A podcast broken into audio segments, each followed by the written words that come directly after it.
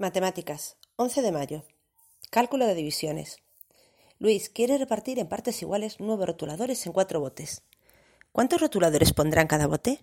¿Cuántos le sobrarán? Divide 9 entre 4. Primero, para hallar el cociente, que es el número de rotuladores que pondrá en cada bote, busca el número que multiplicado por 4 sea más cercano a 9, pero siempre menor que 9. 4 por 0, 0, 4 por 1, 4, 4 por 2, 8, 4 por 3, 12. Con 12 ya nos pasamos. Sería 4 por 2, 8. Tenemos que poner el 2 en el cociente. Segundo, multiplica el cociente por el divisor y coloca este resultado debajo del dividendo, 9. Después resta 9 menos 8. 2 por 4 igual a 8. Ponemos el 8 debajo del 9 y lo restamos. 9 menos 8, 1 tenemos que pone dos rotuladores en cada bote y le sobra un rotulador.